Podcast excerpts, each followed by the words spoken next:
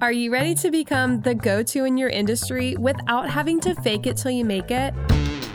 I'm Caroline Van Natta, and I teach creatives like you the key that unlocks radical confidence so you can be proudly known as a creative expert. We're going to have meaningful conversations here to highlight the mindset shifts it takes to become your industry's go to and stop trading dollars for hours.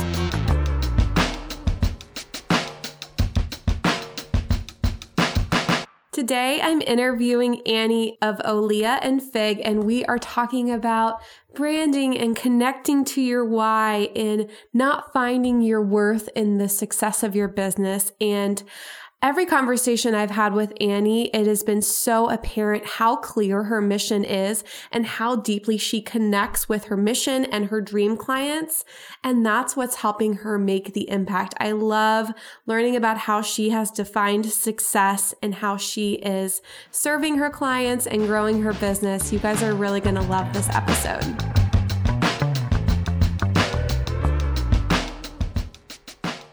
Thanks so much for being here, Annie. Of course. Thanks for having me. Do you want to go ahead and share with us about your business, about your story, and how you got started? Yes, it's actually a longer story, but I'll try to keep it short. I actually run Olea and Fig with my sister. She's the co-founder uh, of Olea and Fig. So she actually is based in Taiwan, handling clients on that side of the world, whereas I'm based in San Francisco, handling this side of the world. So what we do is we help women entrepreneurs who are running their small businesses and who are looking to create a strong online brand um, in the long run to grow their business consistently. So what we do is through brand strategy coaching and online marketing program to help them do that so they can focus on other things that matter in their business or their lives. So, how we started.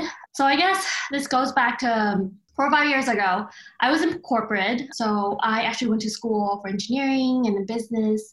And then I entered the tech world as what I thought was the right track.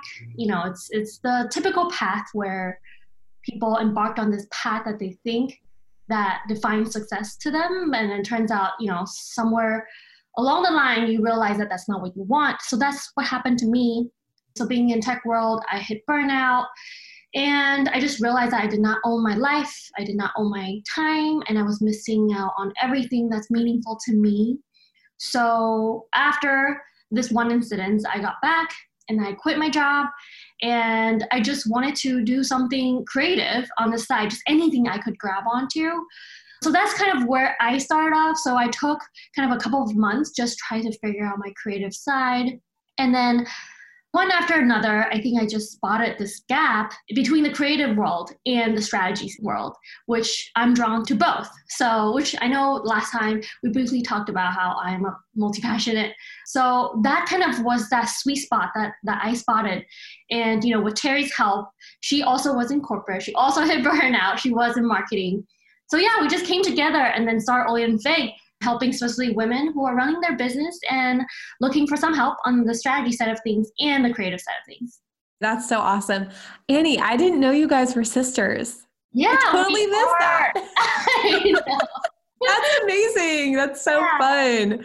So had you guys like always been close and yeah. Yeah. And so this so was actually we are both from Taiwan. Mm-hmm. So I came to the States. I went to boarding school um, when I was in eighth grade, and she came. So she's two years younger than me. So she came afterwards. So we've always been really close because we are studying abroad since when we were really young, all the way to college. And after college, she made the decision to go back to Asia, and I stayed here. But because we've been spending time abroad since we were so little, so we've always been really close. We're very different though, which I think is the strength of mm-hmm. why this has been working so well for mm-hmm. us because we're so different and we complement each other, whether or not it's on our strengths, our weaknesses, our qualities, and things like that. Yeah.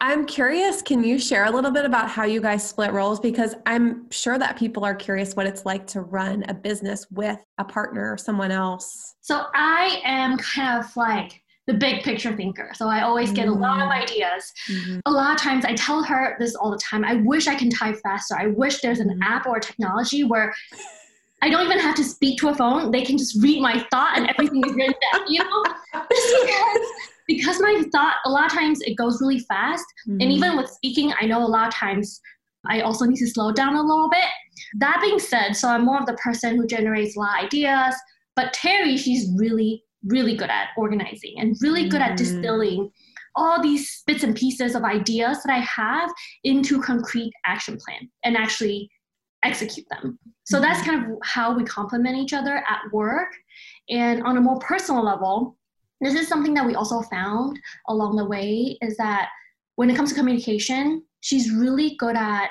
hosting events that are intimate. She's really good at connecting with people that she just met in a very intimate mm-hmm. setting on the mm. spot. And I think that really builds trust into people. Mm-hmm. Whereas I usually feel more comfortable speaking to a bigger crowd, and just because that's not kind of where my strength lies, where she is really strong in terms of building that immediate connection, you know, with strangers. Mm. Whereas I feel more confident when I'm speaking to a crowd rather than having to find that, you know, in the instance. That's amazing and so cool because I know so many people are like the visionary big thinkers and they're having to like kind of fill that role still, but you guys have each other to do that. So tell me a little bit about the mindset shifts it took for you guys to start thriving. I want to say it's this the biggest mindset shift for us was when you first start a business, there is a lot of self doubt. Even after you started, you already run your business for several years. It's still to kick in. This is something that everyone can relate to. It doesn't matter if you have a business or not, just in general. This is just the nature of human beings. And so I think, especially when we started off, you know, social media really isn't helping. While it's a really great platform for marketing, you know, we all get to that habit of just scrolling or just looking at other people's stuff and you start doubting yourself.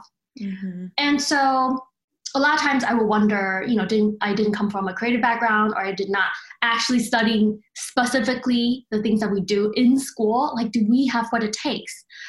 But then this big mindset shift was something that really, really helped me was that I saw that our business is actually a game, a system mm-hmm a medium that you have to figure out but it doesn't define what you do. It doesn't define your worth. It doesn't define your work. And it's just a medium for you to multiply the work you're here to do you're born to do. And once i started viewing our business that way you know and this was early on. So yeah there were failed launches. There were offers that we rolled out and the seat weren't filled or it didn't meet our whether or not it's financial goal or personal goals but at the end of the day, if you really understand that this is what a business is and that, you know, a fail launches doesn't mean anything, you just have to tweak around these tactics for you to do it again and again. It doesn't mean that what you want to do is not good. It's just maybe mm. your marketing is wrong, your branding is wrong, whatever tactics, your business model may be wrong, but that doesn't change your calling. And there are people out there who actually needs what you have. Um, it's just a, a matter of getting to them. Does that make mm-hmm. sense? Absolutely. Yeah. So I love this so much. And I feel like it's really in line with what I talk about, which is an elevated launch mindset. And so tell us some specific things that are working for you right now that have worked for you in the past to really have that elevated launch mindset. And I love what you said about the game, taking it as a game. It's a business, it's a numbers game. You're seeing what works. Failure is feedback tell us everything you've been doing to keep that perspective. The biggest thing that really allowed me to take this mindset inwards is the practice of really figuring out what I'm here to do in this life. Mm. And I think that's very, very important. I think mm. in any business, impact someone, right? Mm. So we have the responsibility as business owners, as entrepreneurs, to quite frankly, to be ethical about the things you do. And you're not just looking at money. Although mm. money is important because that's going to allow you to multiply the work you're here to do. But I think what really allowed me to take in this mindset was I had to step back and really find that linkage between our business and my personal calling, our brand mission and my personal mission, and find that connection between my target audience and myself. Right? And I preach this a lot. When it comes to your target audience, a lot of people struggle.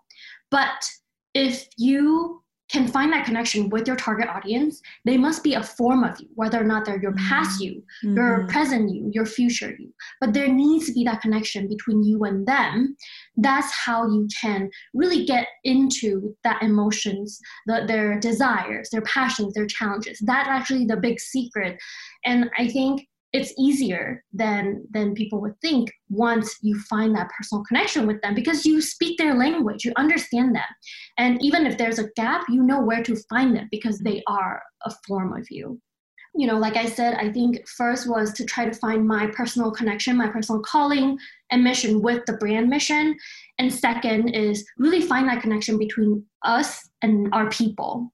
And so because I do have a partner who, you know, Terry, and we obviously don't have the exact same personal mission, right? That's impossible. We're two very different people.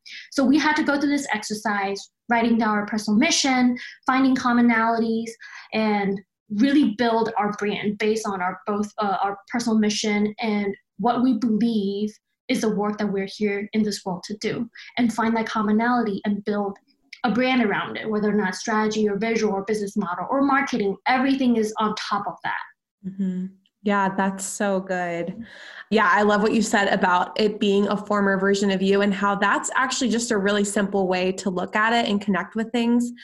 Because it's funny too, the world we live in, like talking about money, and that's really what some people believe makes a business successful. You know, it's it's a gray area there, but connecting with creating that transformation, delivering that transformation, leaning into that, how mm-hmm. that's kept you going. That is so cool. I love that so much. Yeah. And, and also, like, when you think of a business, right, of course you need money for it to be viable in the long run. But you know, there is definitely not a business that sustain in the long run if the focus is on business. Whereas if you focus on something deeper, and any successful, however you want to define successful, but any successful entrepreneur or business owner would say the same about the fact that you know after they hit certain benchmark when it comes to financials mm-hmm. then what right mm-hmm. in order to keep your business running in the long run you have to gain that personal everlasting fuel that keeps you going mm-hmm. and how do you do that you have to make this personal but not in a way where whenever it doesn't work it means you're a failure. It doesn't mean that, right? Whenever it doesn't work, it means you need more tweaking. And it's the medium that needs tweaking, not you as a person. It doesn't define your worth, you know? Mm-hmm. Yeah, that's so good. Do you have any tips for somebody who is kind of having trouble communicating that value, that transformation that they can bring? Yeah. So in our brand coaching program, we actually went through this exercise where we were starting off thinking about just any topics in general in conversations with friends at work, whatever it is, or even the news that you usually are drawn to reading or books, what speaks to you what topics speak to you right? Even in conversations what do you get more angry about or emotional about? Mm. what topics do you have more opinions on right? Those are really good starting point. And again mm. like i said the news the books that you reach to those are also really good starting point. Start dissecting what what you're drawn to as a person as an individual and don't think about work to begin with. Don't don't try to to, to think about whether or not you can make a change to this topic, but think more about what topics speak to you because chances are that topic is that thing that you actually want to contribute to. Mm-hmm. And then, second is, you know, we would ask people to find their superpower. And when we talk about superpower, you know, it's, it's a combination of your personal quality, your personal strengths, and everything that you've done through training. So this may be through work or through the full-time work you do perhaps. So that's the hard skill and the soft skill. And of course, your personal experience. It's a combination of these three components that make up your superpower. Mm. So we would first ask about what topics speak to them, and then second is find their superpower and mm-hmm. see how you can integrate these together. And that becomes this calling, this this work that you're here to do. What are some examples of superpowers that you see in your clients or in yourself? Mm-hmm. Yeah, so I'll do mine real quick as an example. Mm-hmm. So, my soft skills, I am very good at binging a lot of complex information mm-hmm. and i'm mm-hmm. really good at kind of transforming them in my head and then communicate it in a in a simpler way and then i'm also really drawn to topics that really helps women in the workplace. And I think we might have talked a little bit about this last time we talked. But basically, from my personal experience working in tech, I always find being an Asian girl specifically, there were a lot of unpleasant experiences for me. So I really want to be able to prevent that or help other women prevent that, whether or not you have a business or not. That's kind of my personal experience that, that has been really, really fueling me and so my hard skill then, the things I learned from school, you know, a lot of them are analytical because I went to school for engineering and then of course the business school too.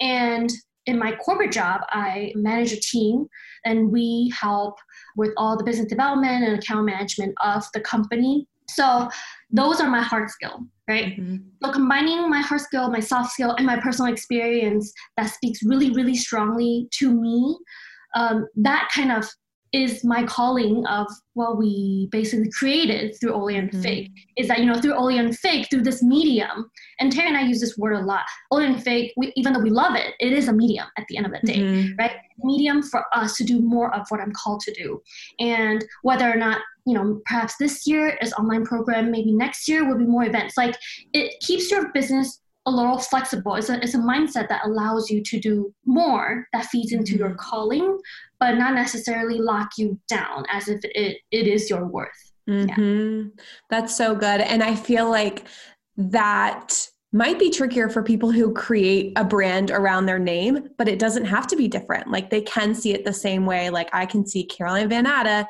is my brand. It's not me. You know, there is Caroline Van Natta in here, but yeah. I love that so much and that's so valuable. Thanks. Yeah. I actually do want to talk a little bit yeah. about, um, I guess, differentiation. Since we talked about the connection with target audience, I just thought it, it would it might be a good tip for you know anyone who's listening to this, just because I've been getting this question a lot. Okay. You know, say What's if the question. So this is more about say if you are thinking about starting a brand, or if you're already running a brand or business, what is the one way to figure out how you can stand out from the crowd?